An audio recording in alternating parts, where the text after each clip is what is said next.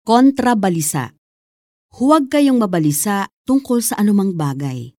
Sa halip, hingin ninyo sa Diyos ang lahat ng inyong kailangan sa pamamagitan ng panalangin may pasasalamat.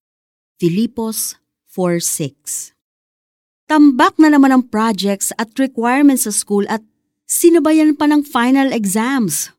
Sunod-sunod ang pinapagawa ni boss sa office at may deadlines ka na kailangang ipasa by the end of the day. Next week pa ang sahod pero ang laman ng wallet mo ay hindi na sasapat ng isang linggo dahil sa dami ng mga bayarin. At nagsimula ka ng mamroblema, mag-worry, matakot, ma-stress at ma-pressure. Walang oras na hindi laman ang isip mo ang mga problema. Ang tawag dyan, anxiety. Ayon sa Merriam-Webster Dictionary, ang anxiety ay konektado rin sa mga salitang worry, fear, troubled, stress, at tense. Nagiging anxious tayo kapag sobra tayong mag-worry. At hindi ito healthy para sa ating pisikal na kalusugan at isip. In reality, walang problema ang nasosolve ng pag-worry at pagkabalisa natin.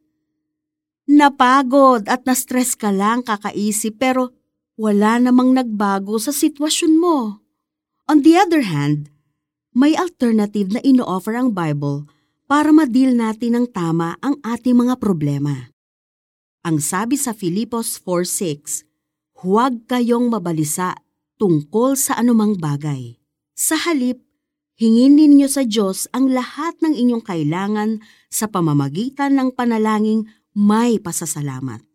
Sa makatuwid, prayer pala ang mabisang pangontra natin sa anxiety. Napakagandang pangako. Through prayer, pwede nating hingin kay Lord ang lahat ng ating pangangailangan. Lahat.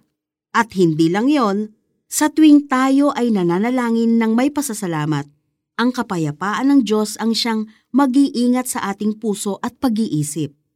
Filipos 4.7 At kung tayo ay may peace na galing kay Lord, walang lugar ang worry at anxiety dahil secured tayo sa mga pangako niya.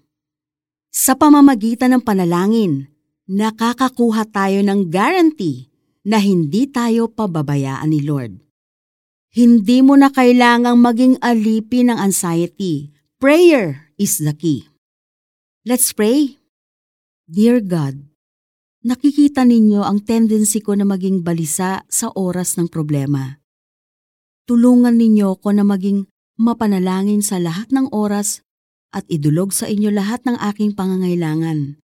Bigyan ninyo ako ng kapayapaan sa aking isip at puso.